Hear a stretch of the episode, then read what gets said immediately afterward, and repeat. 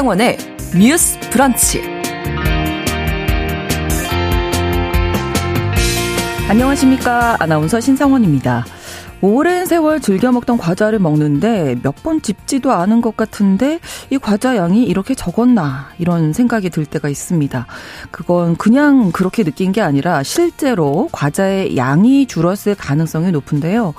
한국소비자원 등의 조사에 따르면 최근 1년간 견과류, 과자, 우유 등 9개 품목 37개 상품이 용량을 줄이거나 원재료 비율을 낮춰서 판매한 것으로 조사됐습니다.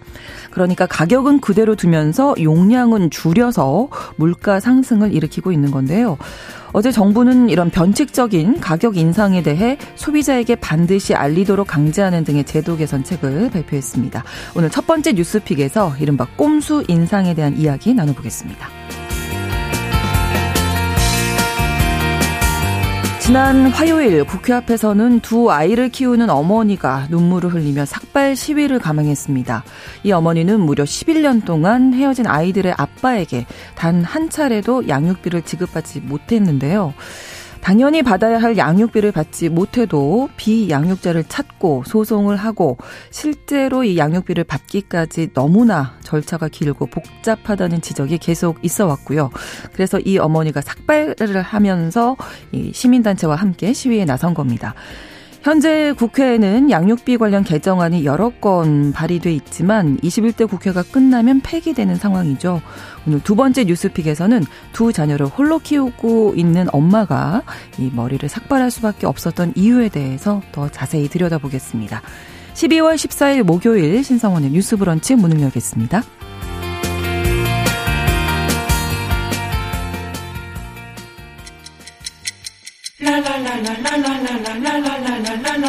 듣고 공감하고 진단합니다.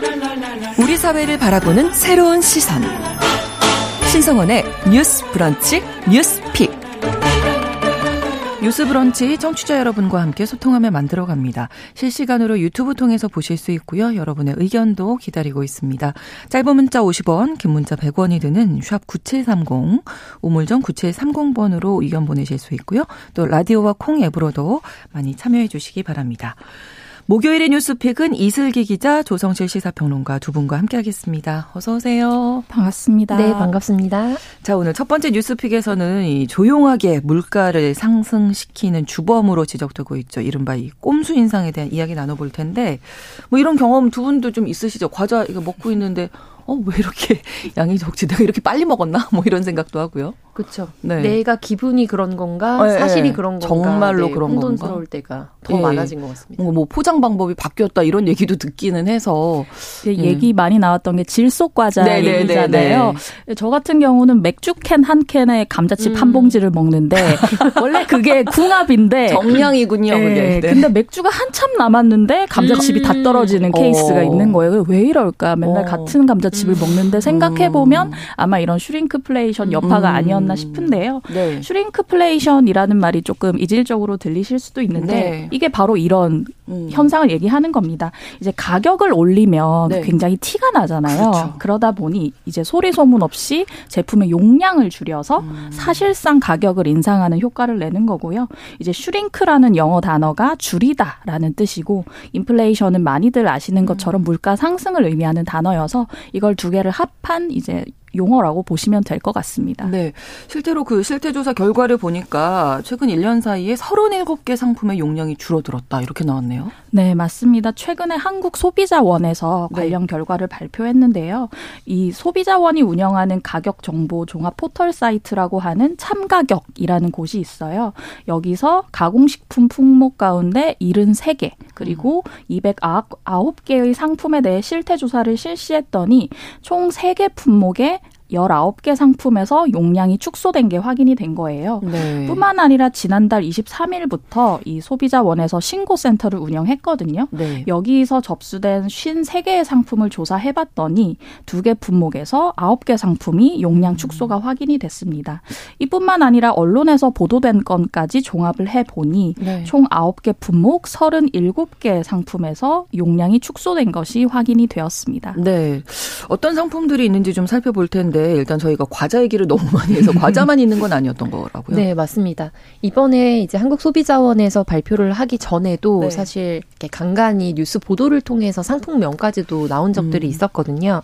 뭐 3월 경에는 풀무원 핫도그 4종, 어. 그리고 뭐 카스 캔맥주, 네. 그리고 7월에 혜태 고향만두, 9월에는 양반 참기름김, 들기름김, 그리고 10월에는 아. CJ 제일제당 숯불, 숯불향 바베큐바 이런 것들이 있었어요. 네. 근데 좀 이번에 이제 공식적으로 소비자원에서 어. 조사를 해서 발표한 내용 중에는 저는 가장 인상 깊었던 게 견과류 종이 굉장히 많이 줄어들었습니다. 오. 그래서 견과류 중에 뭐 허니버터 아몬드 이렇게 네. 유명한 상품들 있잖아요. 그 외에도 땡땡 아몬드가 붙어 있는 총 16개의 제품이 예. 이제 뭐 적게는 한 7%에서 많게는 10% 정도에 이르기까지 용량의 아. 차이가 있었고요. 네. 그리고 김, 사탕, 우유, 치즈, 뭐 만두, 맥주 앞서 말씀드렸던 음. 이런 종목들에서 shrinkflation이 확인이 됐습니다. 그래서 이제 앞서 언급해 주신 것처럼 포털 사이트에서 한국 소비자원 이렇게 치시면 네, 네. 거기 사이트에 지금 shrinkflation 신고 제도를 운영하고 있어서 아예 아. 배너가 별도로 나와 있습니다. 네. 그래서 방금 말씀하신 것처럼 무언가 과자를 사서 기존에 먹던 속도대로 먹었는데 음. 양이 줄어든 것 같다. 네, 그러면 네, 네, 거기에다가 신고를 올리시면 자체적으로 소비자원에서 조사를 하는 겁니다. 아, 그래서 그렇군요. 기존에 있었던 어. 것과 차이가 있는지. 네. 근데 이제 지금 여기에 보도된 것들 중에는 주로 참가격이라는 사이트에 올라와 있는 양과 음. 그다음에 실제로 지금 출시되고 있는 양 차이가 있는데 네. 이런 부분에 대해서 뭐 은근슬쩍 사실 용량이 줄어들었거나 음. 아니면 표기와 이런 게 차이가 있거나 이런 부분들을 좀 중점적으로 조사를 하고 있는 상황이고요. 네. 그러니까 견과류 같은 경우에 우리가 그람수를 막 재고 사진을 그렇죠. 않잖아요. 그러니까 알 수가 없죠, 사실. 감자칩 대신 이제 땡땡 아몬드를 드셨던 분들은 네. 보통 내가 평상적으로 한 모금 마시고 뭐 두 개를 집었는데 이상하네 네. 이렇게 생각하셨을 것 같아요. 그 중에 네. 누군가가 이제 여기 신고하셨을 수도 있고요. 그렇죠. 네, 경리는 정확하게 모르겠습니다. 예, 결과가 발표가 된 건데 그러니까 뭐 과자도 그렇고 맥주, 우유 양 줄고 치즈는 어떻게 보면 좀 얇아지고 그렇죠. 이렇게 된 게 이제 사실상은 가격이 오른 거라고 봐야 되는 거잖아요. 네. 같은 양으로 치면 근데 소비자들이 몰랐다 이게 이제 문제가 되는 거죠. 네, 이제 몇몇 곳을 보면 네. 자사 쇼핑몰을 통해서 음. 고지를 한 곳이 있었어요. 아. 까 얘기가 나왔던 허니버터 네. 아몬드를 판매하는 네. 바프라는 곳이나 네. 연세대 전용 목장 우유 같은 경우는 자사몰에서 용량이 이렇게 변경됐다라고 아. 고지를 했습니다. 네. 근데 일반적으로 생각해 보시면 우리가 과자 봉지도 제대로 안 읽는데 그렇죠. 자사몰까지 들어가서 물건을 구매하는 경우가 음. 많지도 않고 보지도 않잖아요. 그렇죠. 그리고 만약에 봉지에 적었다고 하더라도 여러 영양 성분과 함께 조그맣게 적는다고 하면 가독성이 떨어 떨어질 수밖에 음. 없는 게 현실이고요. 그래서 이것 관련해서 이제 소비자원에서 일부 제조사에게 문의를 했더니 용량 변경을 인정한다라고 하면서도 근데 이제 제품 자체가 우리가 레시피를 변경했다. 음. 포장재를 바꿨다라고 하면서 이전과는 조금 다른 리뉴얼된 상품이다. 아, 네. 그래서 용량 변경은 리뉴얼에 따른 절차였다라는 음. 입장을 드러낸 곳도 있었습니다. 기업에서 왜 이런 전략을 쓸까요? 네, 이게 착시 효과를 불러일으키기 음. 때문인데요. 워낙 물가가 이제 비싸졌기 때문에 그렇죠. 상대적으로 기존에 자기 자기가 매대에서 받거나 혹은 손을 집어서 이제 계산을 했던 물품이 가격이 올라가면 본능적으로 좀 꺼리게 됩니다. 그렇죠. 그런데 가격은 그대로다. 그리고 사실 포장재가 많은 부분 리뉴얼이 됐다고 하지만 포장재의 구체적인 부분이 바뀐 거지 아예 전면적인 이미지 자체를 쇄신하거나 완전히 전면 이제 개조하진 않거든요. 그렇죠. 예, 그러다 보니까 상대적으로 체감상은 뭔가 줄어든 것 같은데 비용은 같으니까 음. 어, 내가 문제가 있나 약간 네, 느낌인 네, 건가라고 네, 네, 생각하고 네. 어물쩡하게 음. 넘어가게 되는 경우가 많다는 거예요. 네. 이게 심리적인거나 이런 것들을 좀 이용하게 되는 부분이고 음. 이런 것과 관련된 실제 실제적인 연구 결과도 있습니다. 음. 그런데 이게 아무래도 어, 그런 마케팅 효과를 노리는 거기도 하고요. 결과적으로 소비자를 기만하게 되는 부분들이 있기 때문에 그렇죠. 이제 해외에서는 이런 부분에 대해서 소비자의 알 권리를 더 이제 보, 그 보장해주는 차원에서 음. 슈링크플레이션을 이제 일어난 상품에 대해서는 표장 포장 위에다가 네. 이제 용량이 줄었습니다라는 것을 어. 어 적극적으로 공시하도록 하는 어. 그런 권고를 하거나 법안이 있거나 네. 아니면 이제 그것을 어겼을 때 과태료나 음. 이런 거를 좀 과하게 물거나 하는 등의 법령 체계를 가지고 있습니다. 네. 그러니까 소비자를 속이면 안 된다. 그렇죠. 아, 예. 근데 직접적으로 속이는 게 아니더라도 네. 결과적으로 속이게 되는 기만이 음. 되는 그 그런 행위들을 이제 지양하도록 하는 어. 법 제도적인 체계가 있는 거죠. 네. 그래서 어제 정부가 변칙적인 이런 가격 인상 막기 위해서 관계부처 간의 공동 대응을 마련했다 이렇게 밝혔는데 이 내용 좀 소개해 주실까요? 네. 어제 이제 공정거래위원회에서 네. 경제부 총리 주재로 비상경제장관 회의가 열렸어요. 네. 여기서 나온 주된 내용 중에 하나가 슈링크플레이션을 제 제재하는 부분인데요. 이제 소비자한테 알리지 않고 용량을 줄이거나 혹은 원재료의 비율을 낮추거나 할 경우 네. 부당한 소비자 거래 행위로 규정하겠다라고 했고요. 이런 행위에 포함된다고 하면 관련법에 근거해서 최대 3천만 원의 가태료를 물릴 수 있도록 하겠다라고 했습니다. 네. 현재 지침상으로는 최대 1천만 원까지만 과태료를 부과할 수 있거든요. 네. 뿐만 아니라 이제 제품 표시에 대한 규제도 좀 강화하겠다라고 했는데요. 이제 그 물품의 단위 가격, 뭐 그램당 가격 같은 것이 올라갈 때 네. 변경 전후 용량을 모두 포장지에 기재하도록 고시를 바꾸겠다라는 음. 얘기를 환경부와 식품의약품안전처가 하기도 했습니다. 네, 또 한국소비자원 등 이 모니터링 대상도 확대하기로 했다고요? 네, 이제 산업통상자원부 같은 경우 이제 네. 대형 마트에서 단위 가격을 의무적으로 표시해야 하는 품목이 지금도 정해져 있어요. 이게 84개인데 네. 이것보다 더 확대하겠다라는 음. 얘기를 했고요. 말씀하신 한국소비자원 같은 경우는 내년부터 가격 조사 전담팀을 구성을 하겠다라고 해서 500개 넘는 상품을 대상으로 모니터링에 들어가겠다. 하겠다는 계획을 발표했습니다. 네. 자, 근데 이제 아까도 잠깐 조성실 평론가님께서 이 해외 사례 잠깐 언급을 해 주셨잖아요. 네. 해외에서는 네. 어떻게 지금 진행이 되고 있는 이런 이런 경우에 shrinkflation? 네, 실제로 이제 프랑스에 있는 한 대형 마트인 까르푸라는 곳이 있는데요. 네네. 네. 이렇게 shrinkflation이 일어난 제품에 대해서는 적극적으로 스티커를 붙이도록 하고 있고 네. 또 유럽에 있는 이제 나라들 중에는 슈링크플레이션을 이제 간접적으로 적용한 제품에 대해서 과태료를 물거나 이런 네. 사례들이 좀 외신으로 음. 보도가 되고 있는 상황이에요. 네. 그리고 알고 계시는 유명한 상품 중에 미국의 오레오 쿠키라는 게 있잖아요. 아, 그런 경우에 경우에도 가격은 그대로인데 용량이 줄었다. 그래서 이런 부분에 대해서 음. 오히려 소비자들이 적극적으로 어. 이것에 대해서 고발하고 약간 무브먼트를 만드는 그런 분위기가 또 일기도 한다고 합니다. 네. 근데 이제 우리나라에도 어, 실제로 이 소비자를 보호하고자 하는 법안이 없는 게 아닙니다. 그래서 다행히 소비자 기본법이라는 것이 있고요. 네. 그 산하에서 사실 한국 소비자원이 이제 정책적인 부분이라든지 신고라든지 피해 구제나 이런 업무들을 좀 진행을 하는 거고 네.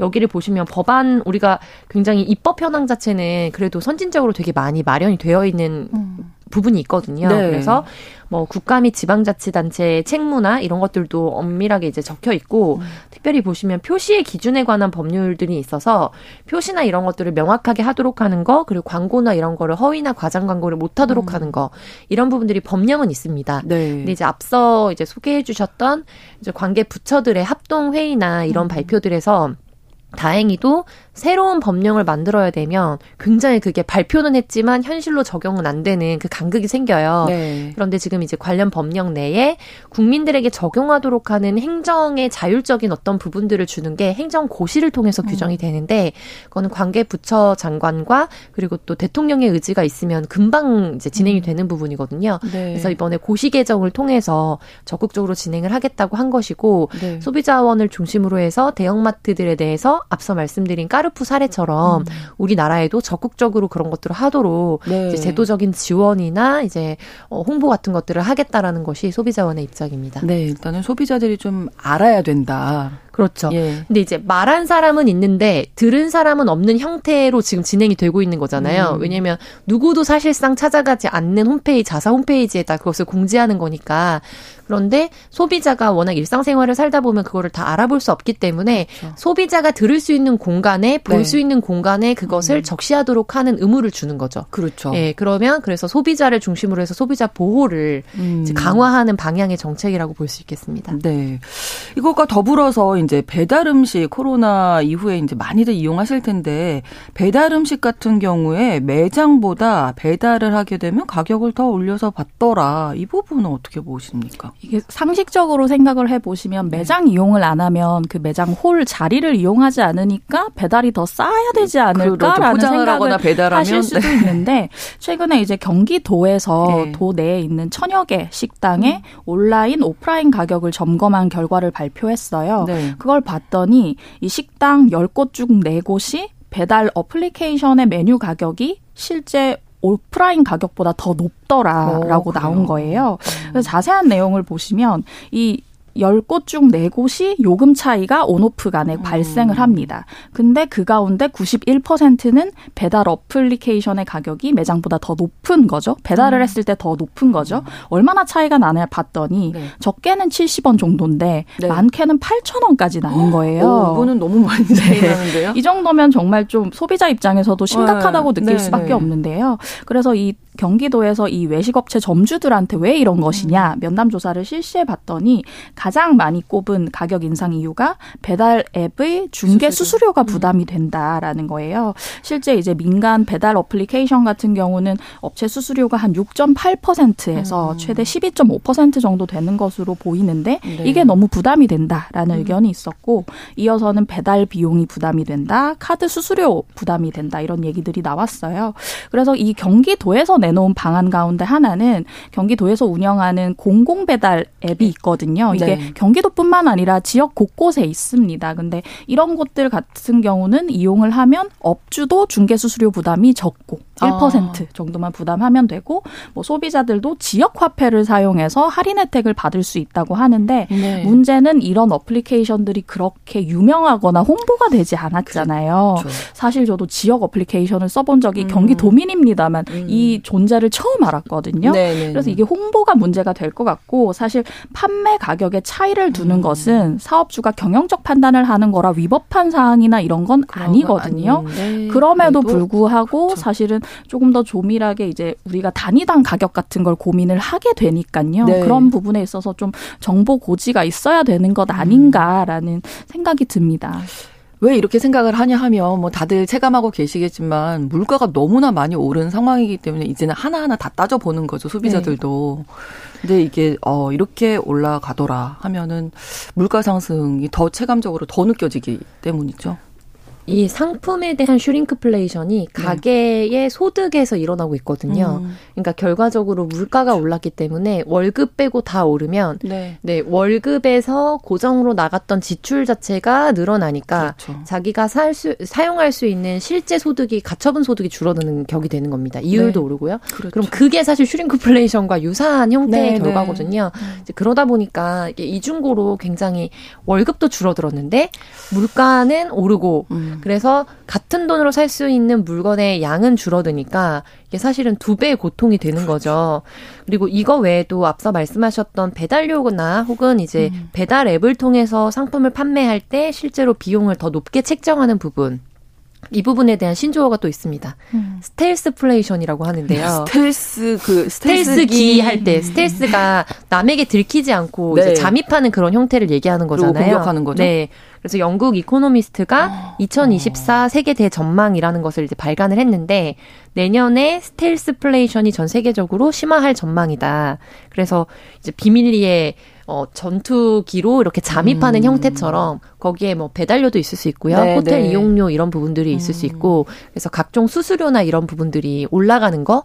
그래서 사실은 실제로 올랐다고 생각하진 않는데 최종 음. 결제하는 금액이 올라가는 숙박 같은 경우에도 저는 이제 공유 숙박 업소 그 애플리케이션을 되게 많이 이용하는데 네. 이제 느낌이 실제로 올라와 있는 비용과 최종 결제할 때 비용을 보게 되면 달라지죠. 수수료가 음. 네 올라가게 되면서 실제로 어 옛날 에는 이렇게까지 수수료가 음. 안 붙었던 것 같은데 굉장히 부담이 되네. 네네 네, 뭐 10만 네. 원이면 앞자리가 달라지는 그런 상황들이 되게 빈번하게 일더라고요. 그렇죠. 그래서 이런 부분에서 이제 국내 상황만 그런 것은 아니고 이제 미국 같은 경우에도 음. 이제 팁 문화가 되게 발달이 되어 있잖아요. 그렇죠. 그런데 이런 것들에 대해서 뭐 정크 수수료 라고 음. 해서 실제로 과 이제 과장되게 더 많은 수수료를 줘야 되는 그런 현상들이 전 세계적인 음. 추세로 좀 일어나고 있습니다. 네, 전체적으로 뭐 체감이든 아니든 물가가 오르고 있는 상황이니까 더 민감, 민감해질 수밖에 없고 그러다 보니 더 정확하게 이제 소비자들에게 알릴 의무가 있다 이런 건데 물가 아, 너무 많이 올라서 정말 걱정인데 내년에 또 stealthflation이라고 하니까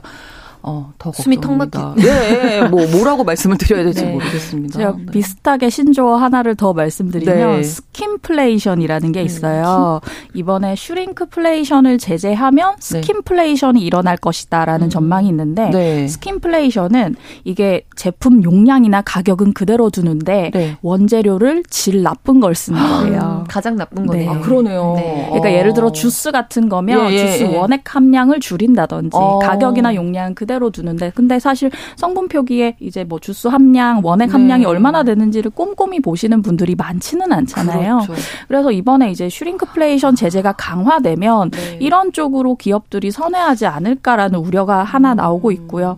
뿐만 아니라 shrinkflation에 대해서도 제가 아까 말씀드렸던 것처럼 사람들이 성분이나 어떤 용량을 제대로 보지 않는데 표기 규정을 마련해 두지 않으면 네. 그냥 이제 작은 글씨 내에 섞어서 쓰고 나는 표기했다라고 있다고 기업들이 주장을 할 수 있잖아요. 그렇죠. 그래서 그런 부분에 대해서도 좀 세부적인 규정까지 음. 정부가 마련해야 한다라는 음. 생각이 듭니다. 네, 소비자가 정신 똑바로 차리고 음. 작은 글씨여도 다 챙겨 보셔야 될 것 같아요, 이제는. 근데 이게 이제 배달료 문제에서 또 한 가지 맞물리는 이슈가 뭐냐면 네. 코로나 국면에 굉장히 배달 문화가 더 흥행을 하게 되면서 진입이 굉장히 많았거든요. 그렇죠. 라이더들의 진입이 많았고 고소득 음. 직종으로 이제 물망에 올랐던 네, 네. 이제 그 당시에는 라이더를 를 구하기가 굉장히 쉬웠습니다. 그렇죠. 그러다 보니까 상대적으로 거기에 시장이 활성화되면서 일정 부분 규모의 경제가 이루어지는 부분들이 있었다면 최근 여러 보도들을 통해서 간간히 들으셨을 것 같은데 이제 이 라이더들의 이제 진입이 줄어들고 그리고 그렇죠. 여기가 시장이 또 굉장히 열악한 일자리로서 이제 음. 난망해지면서 네. 그 영향으로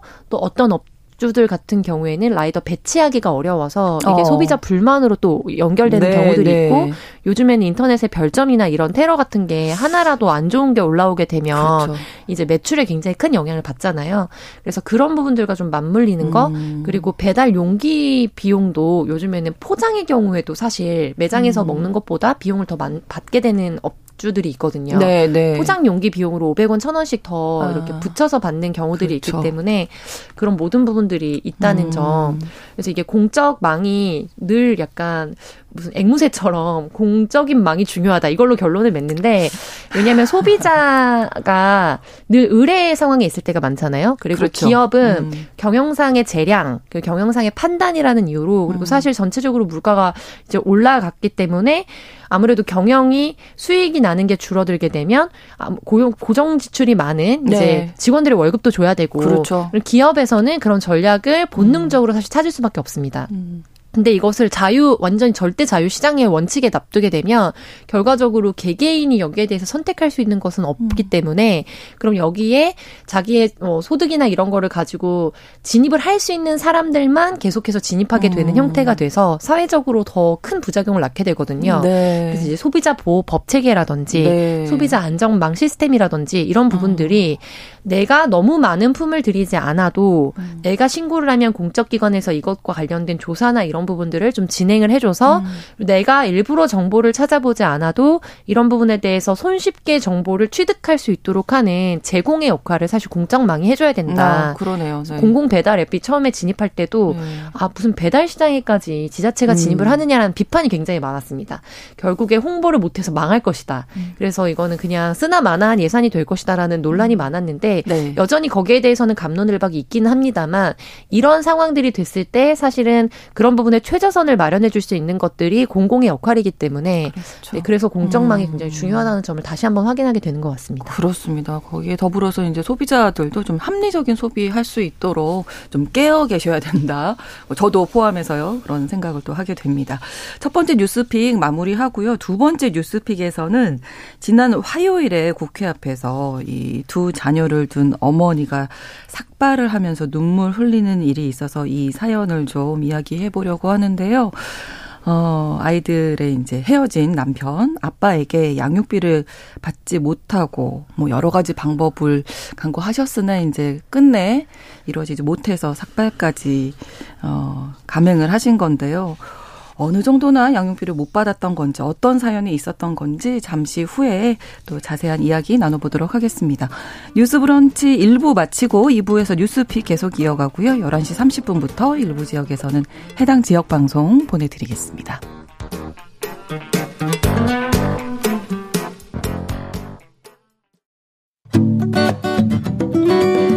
여러분은 지금 KBS 1라디오 신성원의 뉴스 브런치를 함께하고 계십니다. 네, 앞서 말씀드린 대로 이 두 아이의 어머니가 양육비를 좀 받을 수 있게 해달라면서 삭발 시위를 국회 앞에서 벌였는데요. 뭐 어느 정도 기간이나 된 건지 이슬기 기자님. 네, 네 11년간 9,680만 원을 아. 받지 못하신 건데요. 네. 이 삭발 시위를 했던 그 어머니 김모 씨 같은 경우는 초등생 두 자녀를 키우고 있어요. 네. 근데 2013년에 이제 둘째를 임신 중인 상태에서 친부인 박모 씨와 이혼을 했습니다. 그 이후 11년간 친부는 단 한 차례도 양육비를 주지 않아서 지금 음. 밀린 금액이 9천여만 원, 1억 원에 달하는 것 것이고요. 이 삭발 시위를 한 이유에 대해서 김 씨 같은 경우는 다른 양육비 피해자들은 나 같은 인생 안 살게 하고 싶다. 아, 너무 네. 간절하고 힘들다 음. 이런 얘기를 하셨고 사실 이제 사회생활하는 여성이 삭발을 하신다는 게 쉽지는 않은 그럼요. 결정이잖아요. 네, 네. 관련 질문에 대해서 김 씨가 내년 1월에 이제 큰 아이 초등학교 졸업식이래요. 그래서 삭발하기 전에 아이한테 아. 엄마가 삭발인 상태로 졸업식 음. 가면 친구들한테 창피하지 않겠니? 이렇게 했더니 음. 엄마가 우리를 위해 열심히 살아준 걸 알고 있다. 우리가 용돈 모아서 털모자 사드리겠다. 음. 이런 얘기를 했다고 해요. 예. 그래서 김 씨도 정말 이러저러한 결심을 모아서 이 자리에 서신 것으로 어. 보입니다. 근데 이 저는 이 얘기를 저희가 이 뉴스 브런치에서도 많이 다뤘습니다만 네. 왜 안 주는 건지 네. 내 아이잖아요. 네. 따로 살고 있지만. 그래서 이게 약간 고전적인 이슈인 것 같은데요. 네. 임신 중지 문제라든지 음. 우리가 베이비박스 논란이 되면서 최근 이제 뭐 의무 등록제, 출생 등록 통보제라든지 이런 것들이 통과되는 과정에서 네. 결과적으로 아이가 태어나는 거는 현실적으로 지금 국내에서는 음. 아빠와 엄마가 관계 안에서 있어야지만 사실 아이를 낳을 수 있는 상황이거든요. 음, 그렇죠. 왜냐면은 산부인과 학회의 여러 가지 지침상 네. 우리가 정자은행을 활용해서 난임이 아닌 이상 이거를 음. 진행할 수 없도록 사실상 입법적인 상황이 되어 있기 때문에 그렇죠. 그런데 양육비 문제나 양육의 문제 에 있어서는 결과적으로 모든 책임과 비난이 주로 여성에게 오게 음. 되는 이 여기에 연장선상이라고 보시면 될것 음. 같습니다. 음. 그래서 현재 이제 주로 뭐 수치 같은 것들을 보면 결국에 이별을 했을 때 이혼을 한 후에 양육자로 지정되는 경우가 이제 엄마인 경우가 상대적으로 많고 네. 그런데 한국 사회 여성의 일자리 문제라든지 그렇죠. 구형 단절의 문제 그리고 이 이후에 자기의 성장 가능성, 음. 사회적 성장 가능성의 문제, 나아가 국회에서 발급 나왔 던 이제 통계를 보게 되면은 네. 여성의 급여의 최고 정점 시기가 30대 중반에서 40대 진입하기 전인데 남성은 네. 그래도 50대 중반, 뭐 네, 뭐 50대 네. 초중반이거든요. 음. 그런 것들을 종합적으로 고려했을 때 엄마가 혼자서 돈을 벌어서 음. 이제 아이를 양육한다는 거는 양육을 하면서 저소득의 어떤 일, 어, 질 좋지 않은 일자리에서 음. 일을 하면서 이런 복합적인 문제들이 생기는 거예요. 아. 그럼 결국에 이거를 앞에 슈링크플레이션을 어떻게 통제하느냐의 문제와도 맞닿아 있는데요. 음. 결국에 개인이 각계 전투에서 해결할 수 없다면 네. 국가가 여기서 행정 시스템을 어떻게 마련해 줄 것인가의 그렇죠. 과제가 남습니다. 네네. 네. 그래서 실제로 이것들을 현재는 대다수의 분들이 소송을 그냥 다수의 분들이 소송을 해서 음. 보통 한 3, 4년 정도 개인 소송을 한 다음에 거기서 승소를 하게 되면 채권이나 이런 부분들이 생기는 겁니다. 그런데 문제는 어, 법정에서 판결을 받았어요. 네. 그런데 지급을 안 해요. 그러면 네. 계속해서 쫓아다녀서 아쉬운 상황에 놓일 수밖에 없는 양육자와 그 아이가 아이 가정이 또 지급을 하라는 소송을 해야 됩니다. 그런데 결과적으로 계속 여러 가지 뭐 법의 사각지대를 활용을 해서 음. 뭐 예를 들면은 법원에서 보내는 소장을 받지 않는다든지 네네. 네. 아니면 위장으로 뭐, 뭐 주소를, 주소를, 한다든지 아니면 네. 자기 자산을 다른 사람의 명의로 사실상의 명의 신탁을 뭐 한다든지 이렇게 한다든지 이렇게 하게 되면은 요원해지는 거죠. 그럼 이 사람을 결과적으로 이제 형사처벌을 할 것인가 그런 기로에 놓이잖아요. 네. 그럼 형사처벌을 고민할 때는 어쨌든 아이의 아빠잖아요. 그러니까요. 그러면 양가적 음. 고민을 하게 딜레마적 음. 상황에 놓이게 되고 그럼에도 불구하고 형사 처벌을 하겠다. 근데 그러면 또 소송을 자기가 해야 되는 거예요. 그래서 보통 이거에 대해서 이제 여기에 진입하게 되시는 분들은 소송의 처리는 주로 낮 시간에 법원을 다니면서 또 해야 되는 음. 일이 많기 때문에 근데 일하셔야 일, 네, 되는데 일에 또 전환이 일어나게 됩니다. 음. 그러면 계속 악순환을 일어나니까 그러는 동안 한 10년 지나겠는데요. 이분도 네네. 그러는 상황이 되신 맞습니다. 거네요. 11년. 그래서 지난 총선에 저희 비례대표 후보로 제가 출마를 한 적이. 있었는데 네. 그때 대표 공약 중에 한 가지가 양육비 대지급 제도였어요. 음, 네, 그래서 네. 지금 이 시민운동 하고 계시는 분들도 같은 주장을 하고 계신데 음.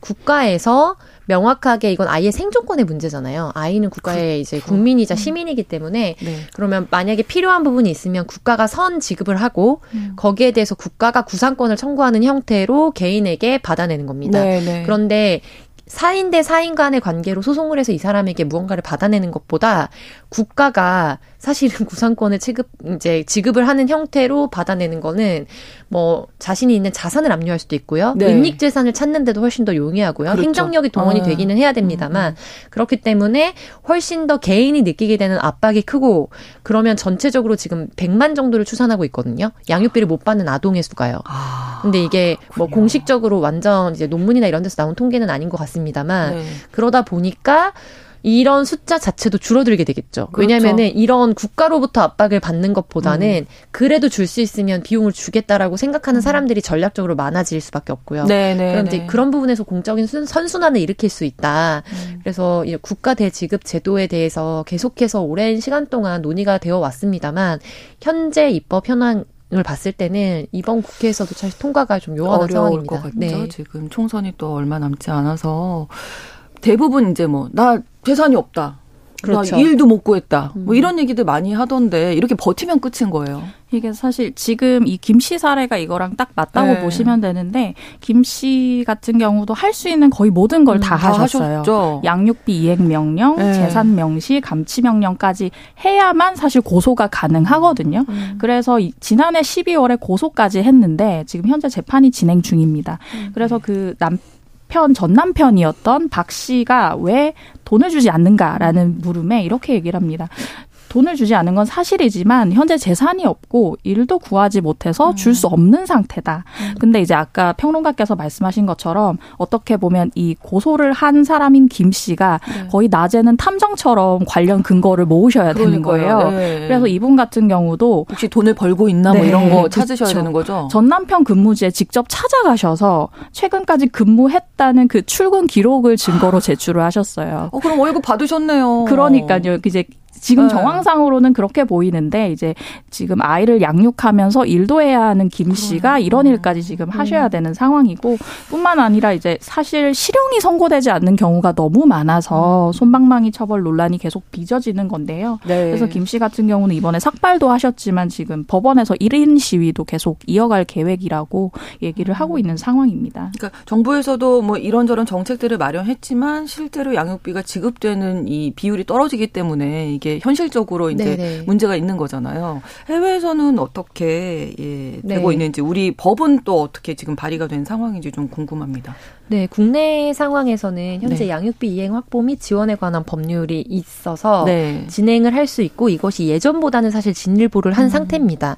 근데 그 진일보도 지금 앞서 지금 삭발하셨던 김모 씨로 지금 우리가 지칭한 분과 또 관련 시민단체에서 오랜 시간 동안 좀 노력을 하면서 이뤄낸 성과기도 하거든요. 네. 그런데 앞서 이제 거듭 말씀드렸다시피 위장 전입을 한다거나 재판에 음. 넘어갔지만 손방망이 처벌을 받는다거나 하면은 실제적인 구속력이 없는 거예요. 그렇죠. 그래서 여와 이와 관련해서 이번 국회에서 좀 발의된 법안들은 네. 이제 유정주 더불어민주당 법안이 감치 명령을 하지 않아도 네. 양육비 미지급자가 출국 금지, 운전면허 정지 등 제, 제재 조치를 그에게 가할 수 있도록 어. 하는 이제 양육비 이행법 개정안을 대표 발의한 상태고요. 네. 양경숙 더불어민주당 의원도 이행 명령을 했는데 3회에 걸쳐서 이상 이제 양육비를 주지 않으면 네. 감치 명령은 이제 소송을 해서 받아내야 되는 거니까 최소 막 2, 3년이 걸리잖아요. 그렇죠. 그러니까 감치 명령이 없어도 형사 고소를 바로 진행할 수 있도록 하는 등의 개정안을 음. 발표 발의한 상황입니다. 네. 근데 이제 독일 같은 경우에는 앞서 말씀드렸던 양육비 대지급법이 있어서 실제로 양육비를 제대로 지급받지 못했을 때는 특정 연령 아이가 연령에 이르기까지 음. 국가가 먼저 대지급을 하고. 해주는 형태를 네. 운영하고 있고 스웨덴 같은 경우에도 양육비 지원법이 있어서 음. 지급을 하지 않거나 1인당 이제 제공해줘야 되는 양육비가 정해져 있는데 연령대별로 거기에 미만인 비용을 만약에 그 양육비로 지급하고 있다.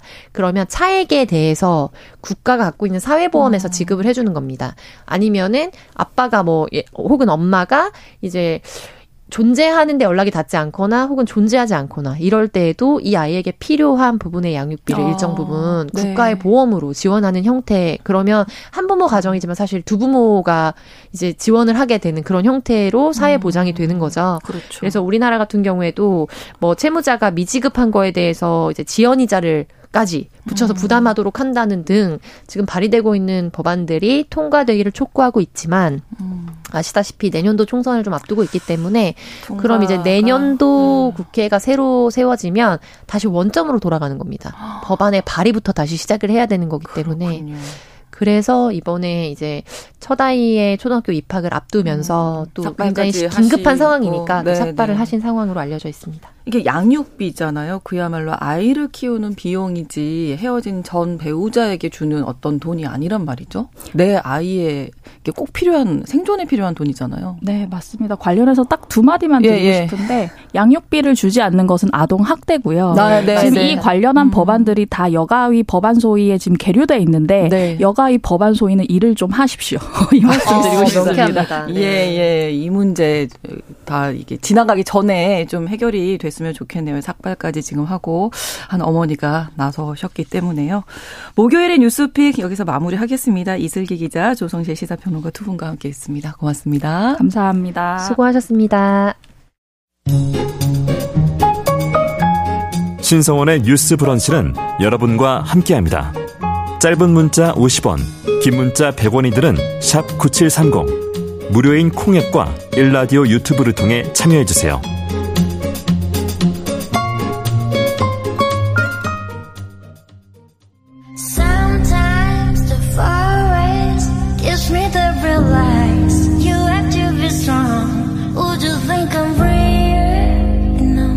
대중문화를 바라보는 색다른 시선. 뉴스 브런치. 문화로운 세계 날카로운 시선으로 대중문화와 사회 현상을 바라보는 시간입니다. 문화로운 세계 오늘도 문화평론가 손희정 씨와 함께하겠습니다. 어서 오세요. 네, 안녕하세요. 오늘은 어떤 이야기 또 준비하셨을지 궁금합니다. 네, 지금 입소문으로 박스오피스 역주행을 시작한 음. 개봉작인데요. 괴물이라는 영화 준비해 왔습니다. 네. 이게 한국 영화 팬들이 참 좋아하는 감독인데 고레에다 히로카즈 감독의 음. 최신작이면서요. 마찬가지로 또 한국인들이 매우 좋아하는 작곡가 사카모토 유이치의 유작 이기도 합니다. 네. 뭐 마지막 황제, 남한산성 이런 영화들로 유명한 작곡가기도 하죠. 네. 이두 사람 이름만으로도 관심을 매우 끄는 작품인데요.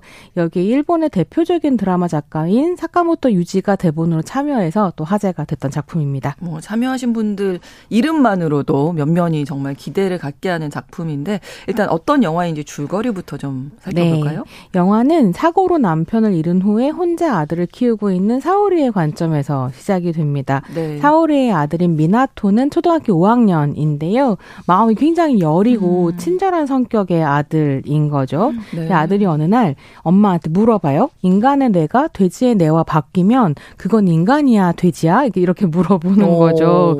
그래서 누가 그런 말을 하더냐 그렇죠. 이렇게 네, 물었더니 네. 담임인 호리 선생님이 그랬다. 라고 이제 이야기를 합니다. 아, 이러면 엄마들이 걱정 많아지는데. 근데 뭐 도대체? 그때까지만 해도 네. 사월이는 그냥 뭐 학교에서 이상한 음. 걸 가르치는구나. 근데 이제 그 염려가 현실화 되기 시작하는데요. 어. 그날 이후로 아들이 이상 행동을 보이기 아. 시작합니다. 음. 그리고 도대체 왜 그러는 거냐라고 물었더니 결국 아들이 그런 얘기를 하는 거죠. 호리 선생님한테 맞았고 너의 뇌는 돼지의 뇌라는 폭언을 어. 들었다. 이렇게 됩니다. 어, 이러면 이제 어머니 학교 가셔야죠. 이 그렇습니다. 그래서 어머니가 학교를 가게 됩니다. 네. 그래서 학교에 찾아와서 일단 교장 면담을 하는데요. 네. 문제는 면담을 해도 진실이 제대로 밝혀지지 않고 도대체 무슨 일이 있었는지 음. 선생님이 다 쉬쉬하고 네. 학교에서 이제 형식적이고 가식적인 사과의 말만 반복하고 음. 진심 어린 대응을 하지 않는 거죠. 심지어 호리 선생님은 네. 아무런 반성의 기미도 보이지 않습니다. 오. 그러다 보니까 갈등이 점점 쌓여만 가고요.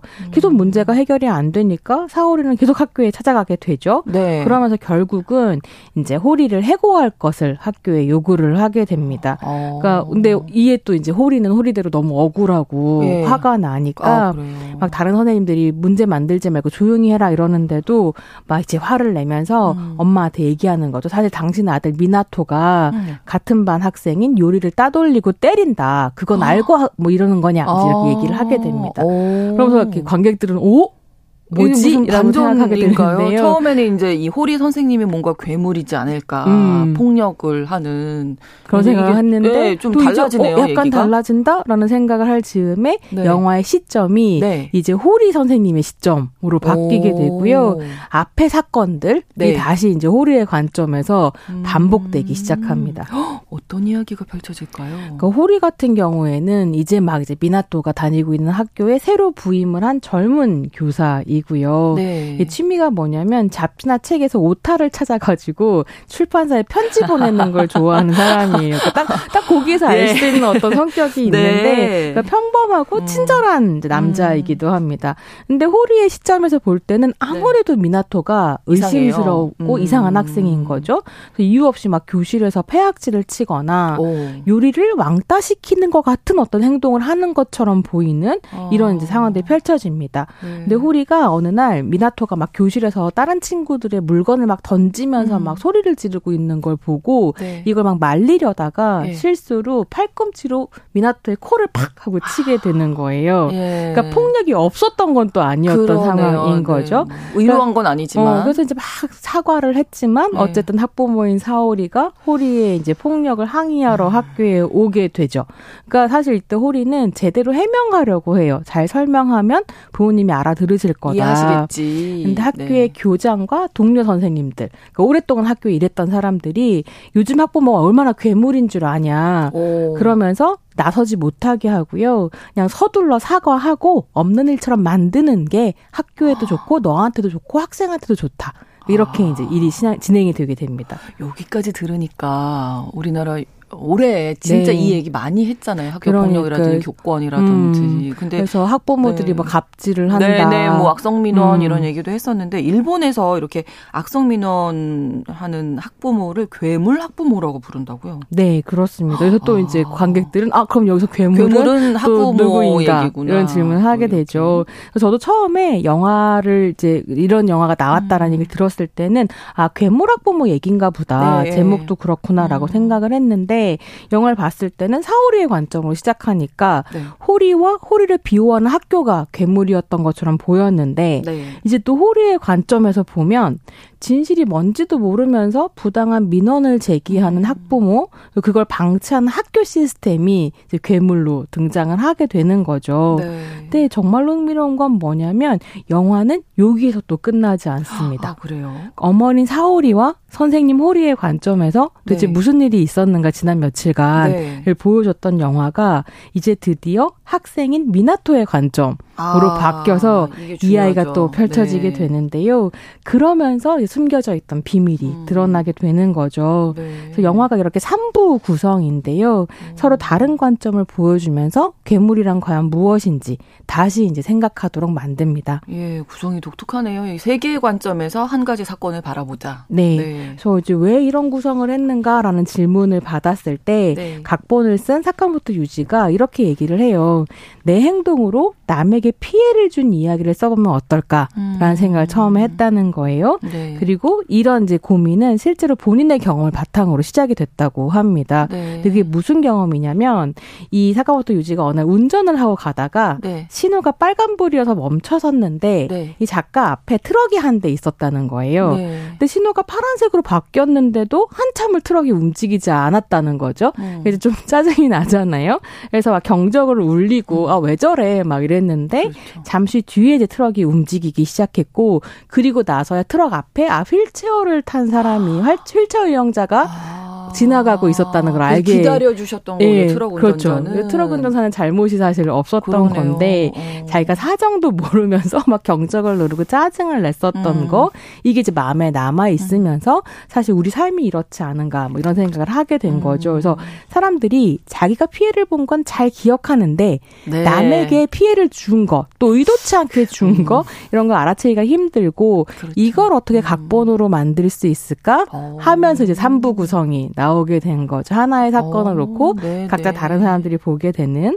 근데 그러다 보니까 이 작품을 보고 나면 아 우리 각자가 괴물일 수 있겠다라는 그렇죠. 생각을 좀 하게 되는데 네, 중요한 네. 건 뭐냐면 나는 내 사정을 알고 있잖아요. 네. 그러니까 내가 괴물일 수도 있겠다라고 생각할 때에도 완전한 악이 되는 건 아닌 거죠. 음. 그러면서 동시에 또 우리 모두가 그렇듯이 완전한 악은 아니지만 뭔가 잘못을 하면서 남에게 해를 끼치며 또 살아가 잖아요. 네, 근데 기억은 못 하고. 어, 그러니까 네. 그런 것들에 대해서 좀 생각을 해보게 되는데요. 어. 이게 좀 재밌는 건 고레다 감독이 자기 작품에 대해서 그런 얘기를 한 적이 있어요. 난 영화를 만들 때 음. 사람들이 영화를 보고 난 다음에 아 그래도 삶은 살만하다라는 네. 생각을 하게끔 했으면 좋겠다. 어. 이런 얘기를 하거든요. 예. 그러니까 이 영화가 되게 밝고 맑고 즐거운 영화는 아닌데, 네. 아, 그렇다고 삶이 굉장히 끔찍한 건 아니다. 음. 라는 생각을 하게 되는 거죠. 그건 무슨 말이냐면, 네. 우리가 괴물인 순간이 있기도 하지만, 음. 우리가 완전한 선이거나 완전히 옳은 사람이기 때문에 사실 살만한 가치가 있는 존재는 아니라는 그렇죠. 거예요. 그러니까 나의 흠과 실수도 하고 어. 잘못도 하고 그렇습니다. 그렇죠. 네. 그래서 그런 부족한 점을 끌어안고 음. 계속 살아가게 하는 힘 이런 거에 대해서 좀 생각을 음. 하게 하고요. 근데 또 영화를 끝까지 보시면 네. 실제로 괴물이 있긴 하다는 걸 또 보실 수 아, 있어요. 있긴 있군요. 네, 그 누군가를 네. 배제하고 차별하는 어떤 사회적인 공기, 음. 분위기 같은 것들은 우리가 괴물이라고 말할 수도 있지 않 을까 그런 어. 생각을 좀 하게 되는 부분들이 있습니다. 아무튼 보고 나면 좀 많은 생각을 하게 될것 네. 같습니다. 기가 막히게 잘 만들어가지고요. 예. 네. 특히 어린이 배우들의 연기에 대해서 아직 저는 뭐 영화 못 봤지만 네. 많이 들었어요. 아 연기 너무 좋고 두 아역 배우가 어린이 네. 배우가 또 네. 한국에 네, 다음 주에 오기로 되어 아, 있어서 예. 팬들이 매우 즐거워하고 음. 있는데요. 네. 고레다 감독 자체가 워낙 어린이 배우들과의 작업에 능한 감독이고요. 네. 그런 면모가 빛나면서 또 고레 에다를 세계적인 감독으로 일약 도약시켰던 작품이 2005년에 아무도 모른다라는 음. 작품이 있었습니다. 네. 이게 1988년에 도쿄에서 실제로 벌어졌던 니시스 가모 내 아이 방치 사건을 영화한 음. 작품이었는데요. 아버지는 일찌감치 도망가 버리고 오늘 좀 뉴스 브런치 주제가 일맥상통하는데 네. 아버지 도망가 버리고 네. 엄마가 혼자서 음. 여러 이제 아버지들 사이에서 아이를 네 명을 낳아서 네, 네. 키우고 있었던 음. 거예요. 근데 결국 이제 이 어머니도 아이들을 방치하고 떠난 거죠. 그렇죠. 그래서 14살 형이 아이들 돌보다가 이제 동생이 한 명 죽게 되고요. 음. 그러면서 이 상황이 세상에 드러나게 돼요. 그러니까 사회에서는 이거 어떻게 기사로 다뤘을지 너무 우리 알겠잖아요. 그렇죠. 뭐 음란마귀 어머니라든지 음. 엄마가 악귀에 씌었다 뭐 이런 아이고. 식의 이제 자극적인 신문들이 막 나오게 돼서 아. 기사가 나왔는데 네네. 네. 고레다 감독은 이 사건을 보면서 다른 부분이 궁금했다는 음. 거예요. 전 이게 좀 놀랍기도 한데요. 네. 그러니까 엄마가 왜 버리고 갔는가? 의 방점을 찍기보다 네. 어쨌거나 큰 형이 네. 동생들을 끝까지 돌봤다.